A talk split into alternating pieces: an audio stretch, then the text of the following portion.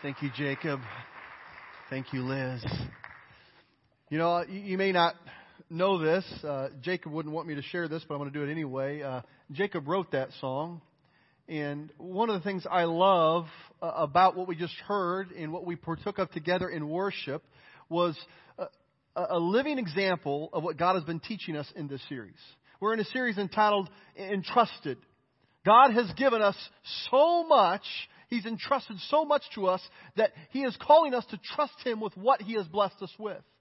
I remember it's been over a year ago now that Jake and I were meeting, and he said, Brady, I feel like God is stirring me to use my gifts and my abilities to serve others. And so we talked together, and out came from the Lord this idea of David's song, Song of David. And Song of David is a music ministry that comes out of Grace Point Worship Arts that Jacob helps lead. And it's not just an opportunity for Jacob to lead, but his heart was, could I be a part of creating opportunities for others to use their gift for the Lord? That's stewardship. That's responding by trusting God with what He's entrusted to us. Now imagine if Jacob would have said, yeah, I could do that, but I don't want to. We would have had a very different team leading us today. Imagine if Jacob would have said, well, I have this in my heart, but I don't know that I want to put that to paper. I don't want to share that. But I don't know if you heard a line or two in there. Take my passions and use them for your good. I offer up my life as a sacrifice to you. I want to be more like you. That is the heart that I believe God is calling us to in this series. So I want to invite you, take your Bible and turn your device to your Bible. We're going to be in Genesis chapter 12. Ready? We're going to go through chapter 22. Like, I'm serious. We can do this together. Now, we're not going to read all of it. There's going to be some summary, but I want you to have your Bible open in front of you, Genesis chapter 12, or your device navigated to Genesis 12. We'll be there in a minute. And grab your outline. I think this will bless you today. You can kind of follow along where God's going to take us. But in case you have been gone some of the last couple of weeks, let me bring you up to speed in 3 or 4 minutes. Just a quick review of where God has taken us. We've been in this series entrusted. We've been entrusted with so much that God calls us to trust Him with everything. We've been using this acrostic that's commonly used by many pastors with the word trust to look at this idea of stewardship. Taking an inventory. Recognizing God as the source of everything we have. Last week we looked at understanding God's principles. Today we're going to look at surrendering everything to God. And next week, testing God's promises. And in this, we've looked at these three attitudes. Remember, the first attitude is the attitude of an owner. Okay? The owner says, it's mine. I own it, Chris. And I'm responsible for it, but I am not accountable to you for it. I own it. It's mine. It's my truck. I'm responsible for it, but I'm not accountable to you for it. I'm the owner. It's mine. That's one attitude. We've also talked about the other attitude, the attitude of a customer. The customer says, it's not mine. I don't own this. I'm not responsible for it, and I will not be held accountable for it. Sometimes we think about our relationships with the good news of Jesus in this way. And then the third attitude, the attitude that Christ is calling us to, is the attitude of a steward or a good steward or an attitude of one who's been entrusted and now trusts God with what He's been given. And this attitude says, none of it's mine. But I am responsible for what's been entrusted to me, and I will be held accountable for what's been trusted to me. In our first week, we took an inventory and we saw that good stewardship or being entrusted and trusting God, it's not just with our money. We are to be good stewards of our heart. We are to guard our heart. Be careful with what we take into our heart. We are to steward our heart. We are to be good stewards of our body. God has blessed you with a body, whether it's working the way you hope or not. He has blessed you with that body, and how we take care of it is a matter of stewardship. He's not only blessed us with a heart and with a body, He's blessed us with our time. He's blessed us with abilities. He's blessed us with money. He's blessed us with relationships we have. He's given us the very good news of Jesus, and we will be held accountable. We are responsible for what's been entrusted to us. Our second week, we looked at that R. We saw how we need to recognize that God is the source of everything. He owns it all. See, God owns it all because He has given everything we have to us. And until we recognize where all these resources come from, this idea of stewardship or this idea of being entrusted with so much won't make any sense. And then last week, we looked at this letter U, understanding God's principles. In rapid fire, just to remind you where we were, we looked at the treasure principle. The heart follows your treasure. So it's an indicator. It tells us, you want to know how your heart is? Look at where your treasure is. Where your treasure is, your heart will be also. It's not only a litmus test or an evaluation, it's also a tool that you can leverage. If you don't like where your heart is, if you want your heart to be in another place, then place your treasure where you want your heart to be and your heart will follow. We looked at another principle, the give and grow principle, that when we give to the Lord, when we are good stewards in giving what He has given to us, we grow spiritually. It takes us deeper in the things of God. We saw a third principle that God calls us to do it now. Don't wait. Do it now. And then we also see that there's the eternal impact, that there's things in this earth that rust will destroy, moth will eat up. It won't last, but you can invest in some things that last forever. And finally, we looked at the first things first principle, understanding that God deserves the first, the best of everything because He is first, He is the best. And in fact, God is first, whether you and I put Him first or not. Kind of like the law of gravity. You don't break the law of gravity will break you. So you could choose not to put God first, and your choice and my choice isn't going to take God off His throne. He's still first, but He says, hey, I have created you and the world you live in to work best under these principles. Put me first. Follow this way. You will have the best life possible. Well, that's where we've been. But God wants to take us today to looking at surrendering everything to Him. Let's pray together. Heavenly Father, I thank You for what You have been teaching us. I thank You for the light bulb that You have turned on about what it means to be a good steward, what it means that we are entrusted with so much, and what it means that You are calling us to trust You with everything. And Lord, while we're thankful for what You have taught us, we don't want to just chew on last week's manna. Would You give us a fresh word from You today, Jesus? As Pastor Lane led us, Lord, at the beginning, we know that You want to speak clearly to us today. It's not a question if You're going to speak. It's a question if we listen. So, Jesus, here we are. We're not here to hear a man or to hear a talk or to just buy some time for the next few minutes. But we are here to sit in Your presence and hear from You. Your kids are listening. Speak, Jesus. Amen and amen. As we look at this idea of surrendering everything to God, I love it that not only is Jesus our example, but the Bible is full of story after story, real life stories of how people surrendered everything to God. We're going to look at Abraham's journey of surrender together. And as we look at Abraham's journey, I'm just going to kind of summarize some things through these chapters. We can't read 12 through 22 today, but I'd like you to have your Bible open or your device open and begin to skim it. And maybe later on, go back and get the fine detail in here. What you find in Genesis chapter 12 is that God is calling Abram at the time.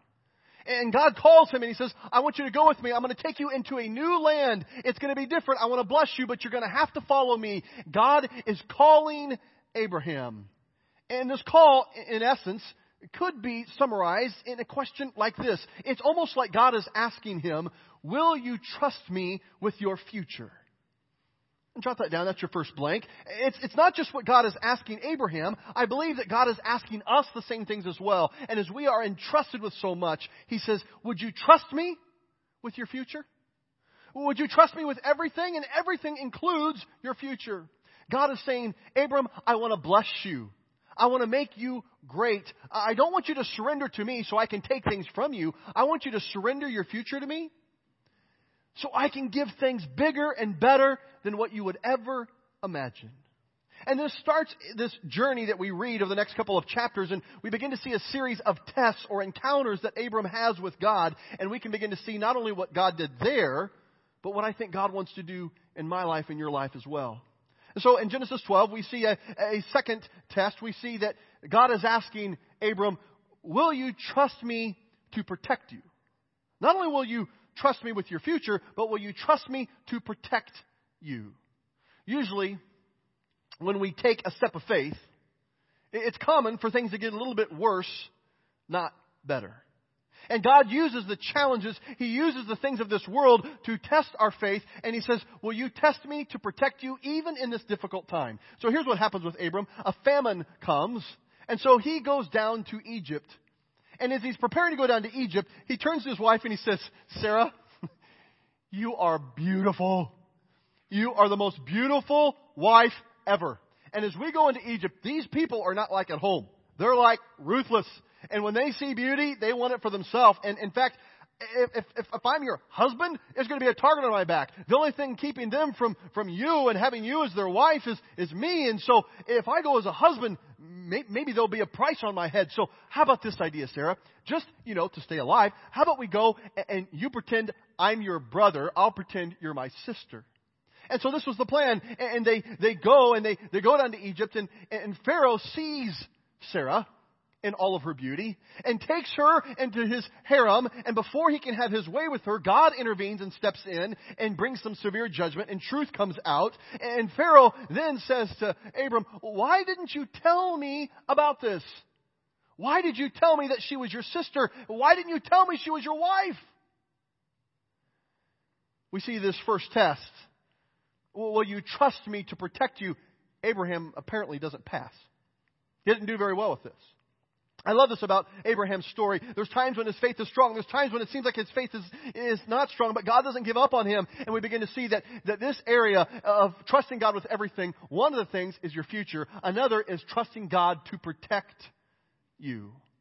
It leads to Genesis 13. If you turn there and look, you'll see what's happening there in Genesis 13. And this question comes out. This is a summary of what God's doing. He basically is asking Abram, will you trust me to provide for you? You see, Lot basically comes to Abraham and says, hey, there's not enough room for both of us in this land. Not enough room in the town for the two of us, like an old Western. And so Abram, being the older, who has authority, says, okay, Lot, I'll give you your choice. You pick which part of the land you want to live in, and I'll take the other. Lot, with his greed, looked at all the land, and he saw the luscious green area, and he chose what he thought would be better, and he chose the area what was known as Sodom and Gomorrah. He didn't realize all the trouble that would come from that, but he took what he wanted, when he wanted it, and how he wanted it. Abram didn't say, I have to have what I want. I have to get my way. He let Lot choose. He didn't have to be in control. Genesis 13, 14, and 17, this is what we find. The Lord said to Abram, after Lot had parted from him, lift up your eyes from where you are and look north and south and east and west. All the land that you see, I will give to you and your offspring. Genesis 13, 16, I will make your offspring like the dust of the earth, so that if anyone could count the dust, then your offspring could be counted. Go walk through the length and the breadth of the land, for I am giving it to you. You see, it looks like that every time that Abraham is surrendering in faith to God, that God appears to up the ante with a bigger and better blessing. And so it looks like he passes this test, and he's walking through this idea of surrender. He missed it some places, but here he's going even farther. God is asking Abram, he's also asking you and me, will you trust me to protect you? Will you trust me to provide for you? And leads to Genesis 14, the question, will you trust me with your possessions, with what you already have? It's one thing to not be greedy, like Lot was greedy, but that doesn't have much to do with how you treat what you already own. It's different with what you get, and once you get a lot of it. You see, by statistics, it's not for every person, but by statistics, most people who have a lot and a lot and a lot, it appears to be harder for them to get more of God. Things are not evil. Wealth is not evil. Money is not evil. But our dependence on it makes it hard for us to see our need for God. This is why Jesus was teaching and says, it's hard for a rich man to come in faith and trust to God. And not because the riches are evil, but because his need seems to be met by his own things. And this is a test coming to Abram. Will you trust me with your possessions? In chapter 14, 5 kings get together and decide to attack the other kings down in Sodom and Gomorrah. They come and they wipe them out. Lot and his family and all of his resources are gone. Abram hears about it. And like an action hero, he comes in and takes them out and rescues everyone. So he has defeated them. Now he has the bounty of 5 kings and also all the wealth of Sodom and Gomorrah. And as he's coming back to a meeting, he offers the king a tenth of all he had. And the king says, just give me the people and keep the goods. But here Abram would not accept it. He didn't want wealth from Sodom and Gomorrah. He didn't want his dependence to be on a source that came from evil. He appeared to pass this test. God is asking Abram, will you trust me to protect you? Will you trust me to provide for you? Will you trust me with your possessions? And then in Genesis 15, we see God is asking, will you trust me to fulfill my promises for you? Genesis 15:1, here's what we find. After this, the word of the Lord came to Abram in a vision. Do not be afraid, Abram. I am your shield, your very great reward. After each time that Abram takes a step of faith, God blesses him. Now, Abram has a moment of courage here, and he talks to God in a different way. He steps up with boldness, and he says, as the result of this blessing, what will happen, God? Who will receive this blessing? Where will it go? I don't have a son. I need a sign. Who will inherit all this blessing you're telling me about? He says, God, I believe it. I'm trusting in it, and I'm asking for it. And then God responds by making a covenant with him. He says, Abram, look at all the stars. Your offspring will be as numerous as the stars. Abraham believed that God would do it. And God calls him righteous. He was righteous because of his faith in God. He had right living, not because of all of his actions. He had right living because he was trusting in God with everything, trusting God's promises. I think that God may have had this in plan for Abraham. He may have said, you know, I'm going to allow some of these things to happen. I want you to have trust in me, and I'm going to lead you into righteousness by your trust in me. And friend, I think that may be part of God's plan for you. He's asking you to move into some radical steps of trusting him, some radical steps of faith, trusting that he will make good on his promise, and he can take you and grow you into the man or woman that he's called you to be. Will you trust God to protect you? Will you trust God to provide for you? Will you trust God with all your possessions? Will you trust him to fulfill his promises? And just like Genesis 16, will you trust God with your time? Will you trust God's timing? Often people say, you know, I believe in God, I trust God, but he's just so slow. I've got to help him out a little bit. That's what's going on with Sarah, Abraham's wife. God had promised all this offspring, and yet she is old. She's beyond her childbearing years, and they've waited on God. If we wait any longer, it's going to be absolutely impossible. We need to step in. Trust God, Abraham, but step in. Let's do our own thing. So here's what Sarah says. You know, my biological clock is ticking. It's out of batteries. And so, Abraham, I've been thinking about this. If we're going to have kids, we need to take this into our own hands. We need to take action. So here's what I had in mind. You have a maid servant, a young woman. So if you would be intimate with her, if you would lay with her, she may conceive a child. And as she's your servant, she's kind of part of the family. And it would kind of be your child. And this could be an offspring. And we could kind of help God out this way. And, you know, if we wait on God, it will be so long. Maybe we'll miss it. See, God is asking in this question, will you trust me with your time? Will you trust me in my timing? He's saying, will you be patient? Will you endure? Will you let me lead your time? It's during those moments that it feels like nothing is happening, that God is building something in you.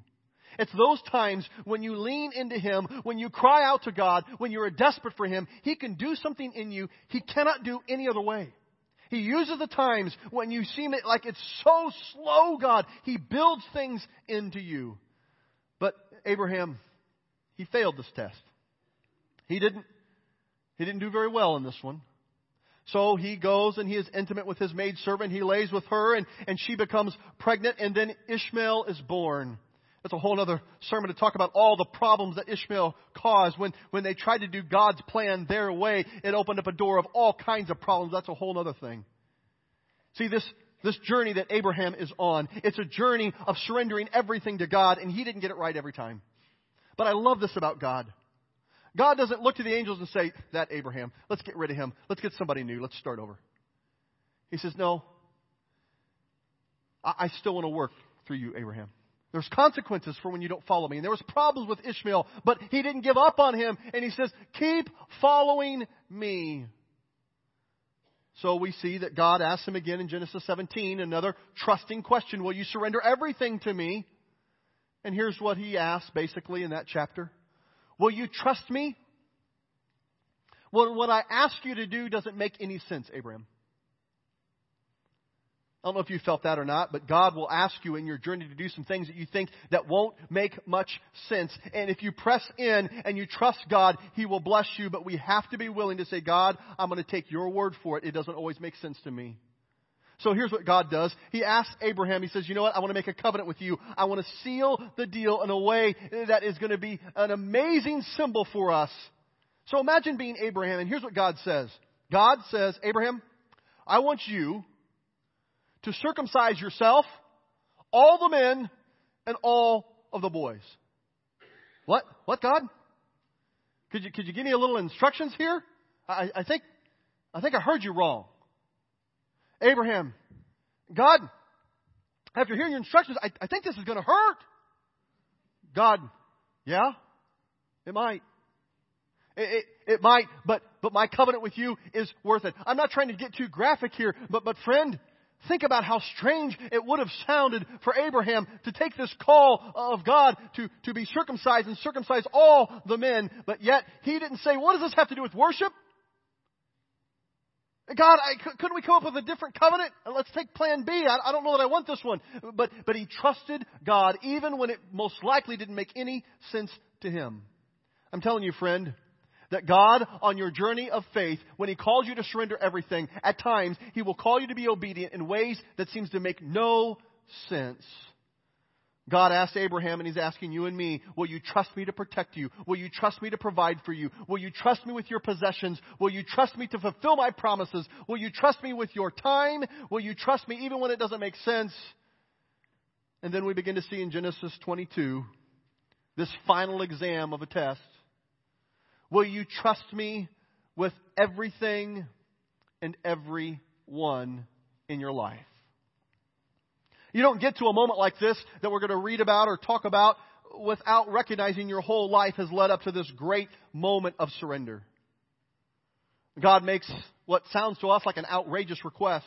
But yet for the culture of that day and the religious activities of that day, it wasn't that bizarre. I mean, it sounds bizarre, but it wasn't that bizarre for the day. And many religions were sacrificing humans. Many religions were sacrificing humans that had great value to them. And so God goes to Abraham and says, Abraham, I want you to take your son, that miracle son, the son that I gave to you.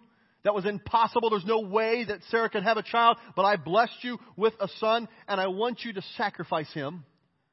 I want you to build an altar. I want you to go to the mountain that I tell you to, and I want you to sacrifice him to me. And here we see Abraham's growth.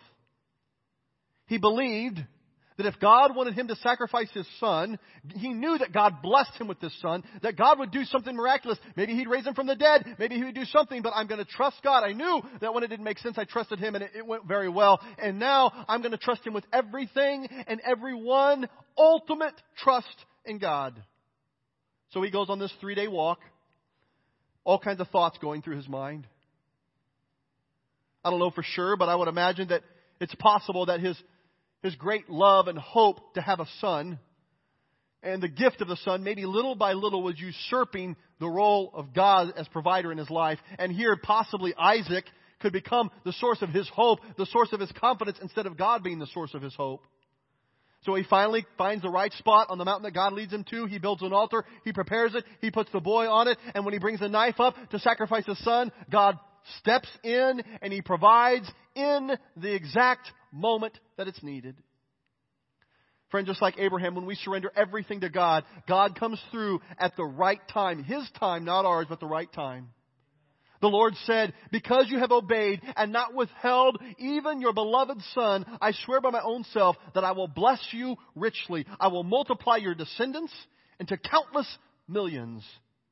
And through your descendants, all the nations of the earth will be blessed. Think about that. All will be blessed because you have obeyed me. See, when God calls us to risk, He means risk. It could cost you all that you have. But when we take risks with God that He's leading us in, we gain all that He has.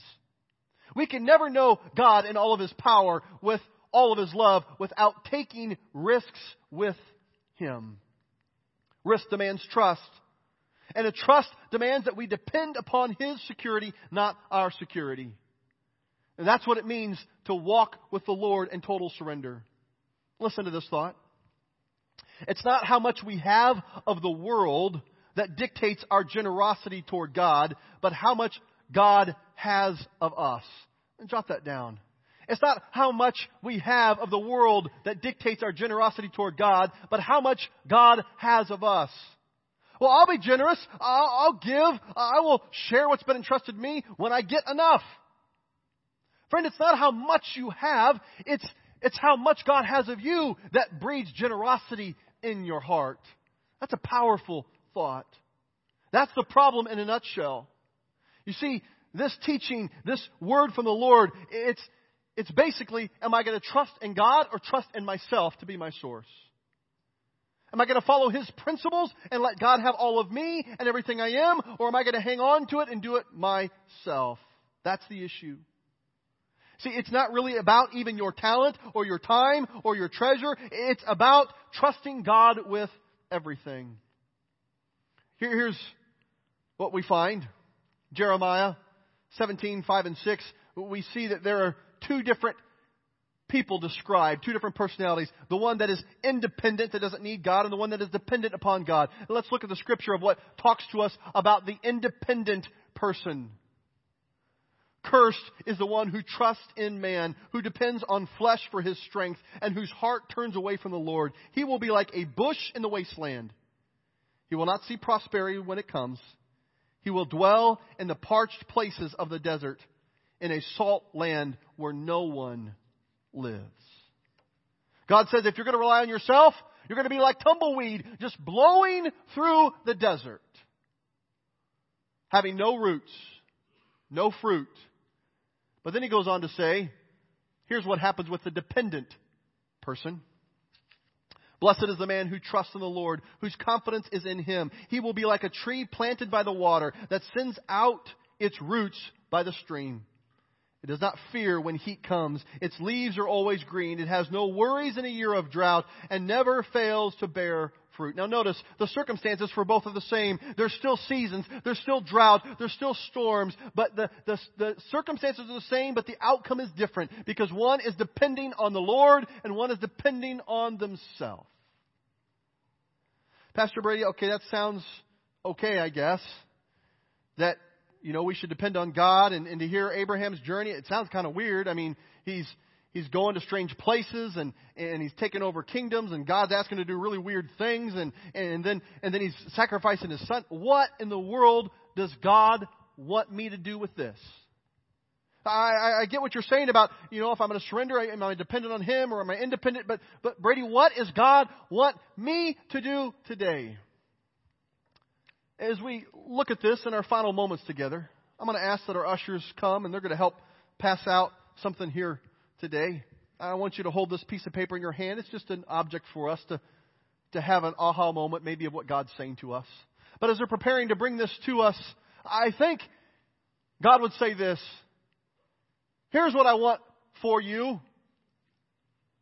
I want you to give me all that you are and all that you have. See, God doesn't want something from you. He wants something for you. But it doesn't matter how much inventory you take of what you've been given. It doesn't matter how much you understand that God owns it all. It doesn't matter how much that you study and know His principles. If you never come to personally trusting God, stepping out in faith, you'll never walk in righteousness the way that Abraham did. In fact, to be more blunt, everything we've talked about is a waste. It's useless. It's garbage because it's preparing us to take action in obedience, and it starts with surrendering everything to God. Another way to say the same thing, I think He would be saying to you and to me today, He wants us in faith to say, I'm all in. As our ushers come forward, I want them to hand out to you this piece of paper, and I'd like every person to have one. And what you'll find is I think God is asking us, He wants us to sign the blank check. So we're handing out blank checks today. I expect the FBI to call me tomorrow. I know this is kind of strange.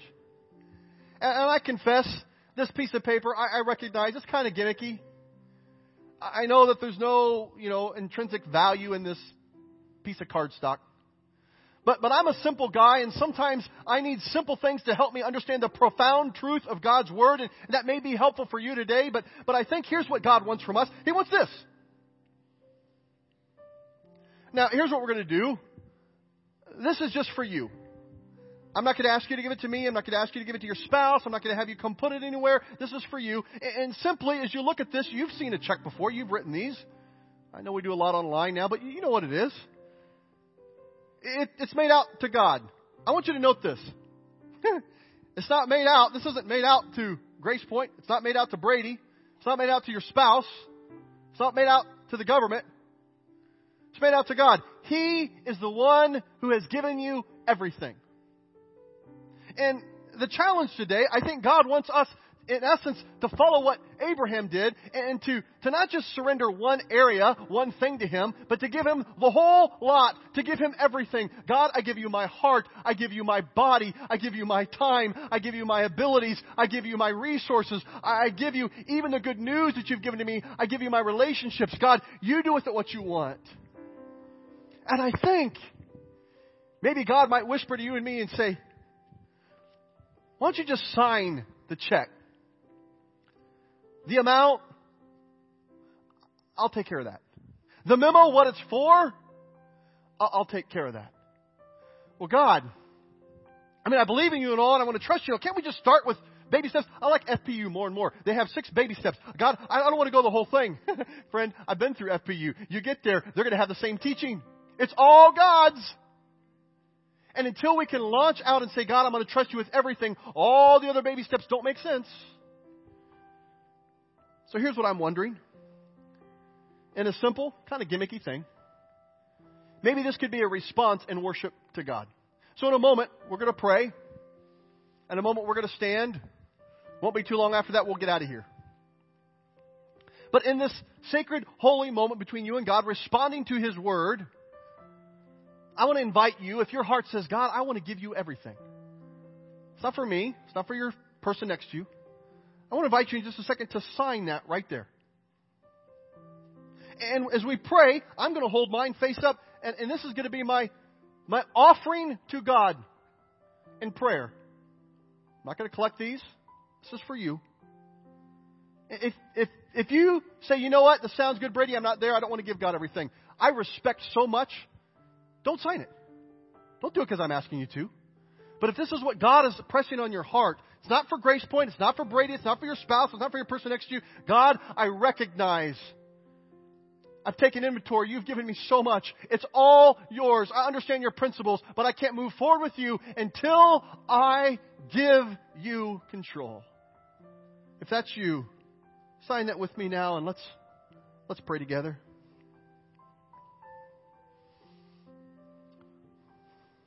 I invite you to hold that in your hand. Father God, this piece of paper doesn't mean much. But Lord, it symbolizes in our heart our desire to respond by trusting you with everything you've entrusted to us. Lord, I confess that at times I want to be in on the plan. I want to make sure I know all the details before I agree to what you want to do. But Lord, I'm beginning to see the trusting you with everything, surrendering to you. Sometimes you'll ask me to do things that don't make sense. It's not so important that I understand everything. It's important that I'm obedient.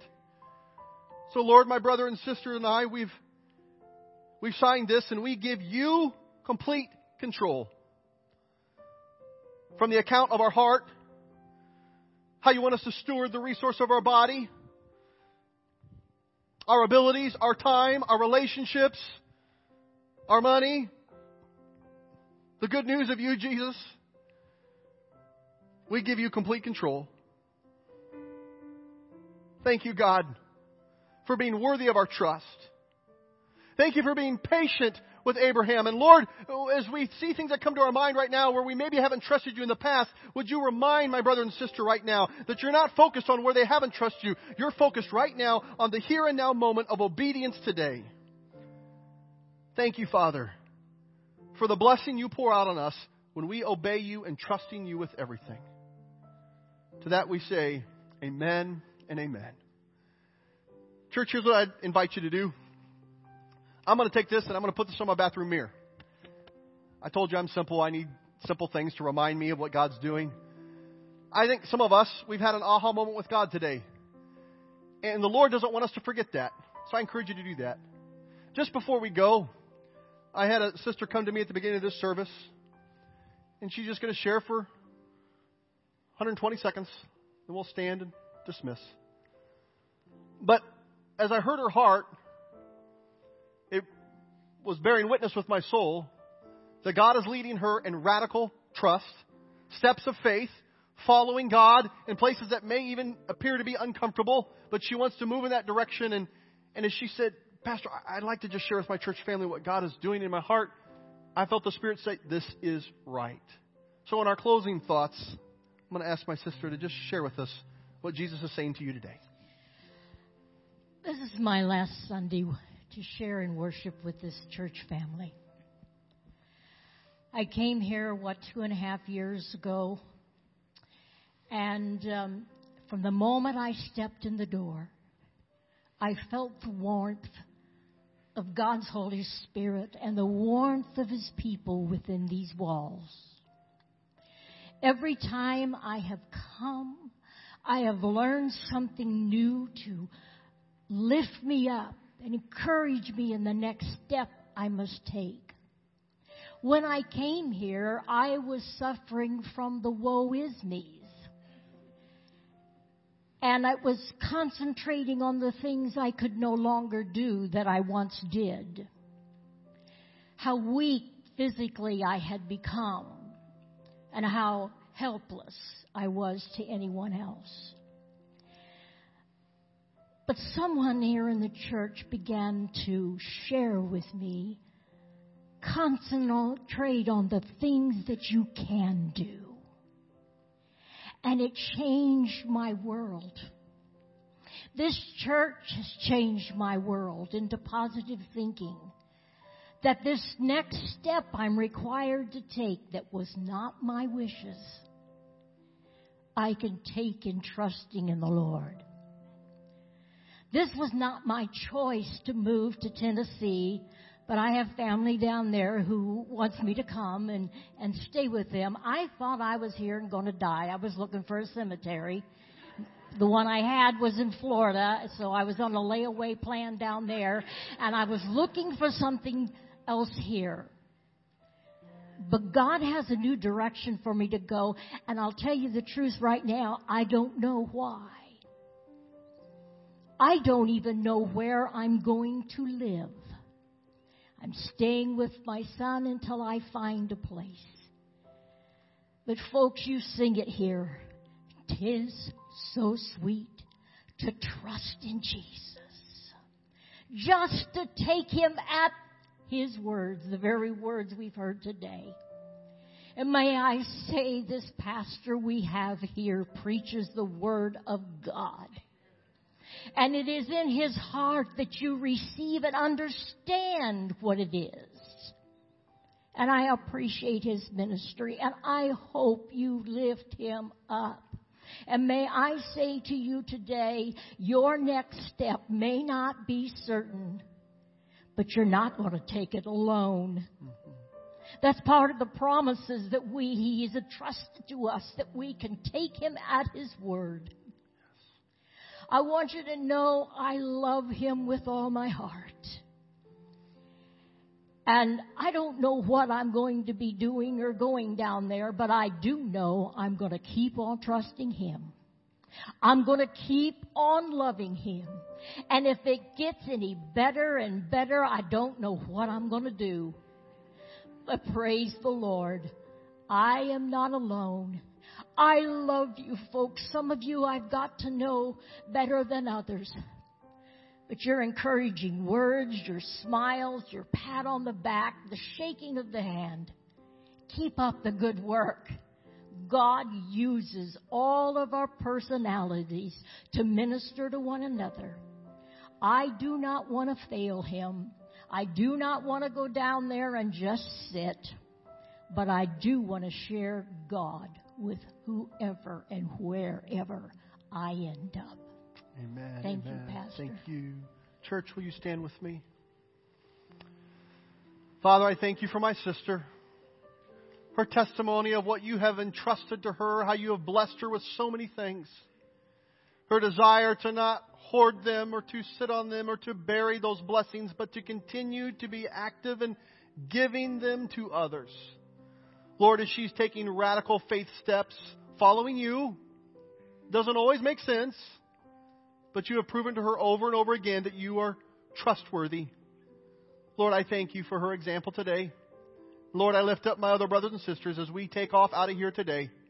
We don't leave these doors, we don't leave these walls, needing to know how and when and why everything takes place. But Lord, I thank you for the assurance you have told us. You won't leave us, you won't forsake us, that you are worthy of us trusting you with everything that you have given to us. So it's in your name, Jesus, I say, let it be so again and again and again. Amen and amen.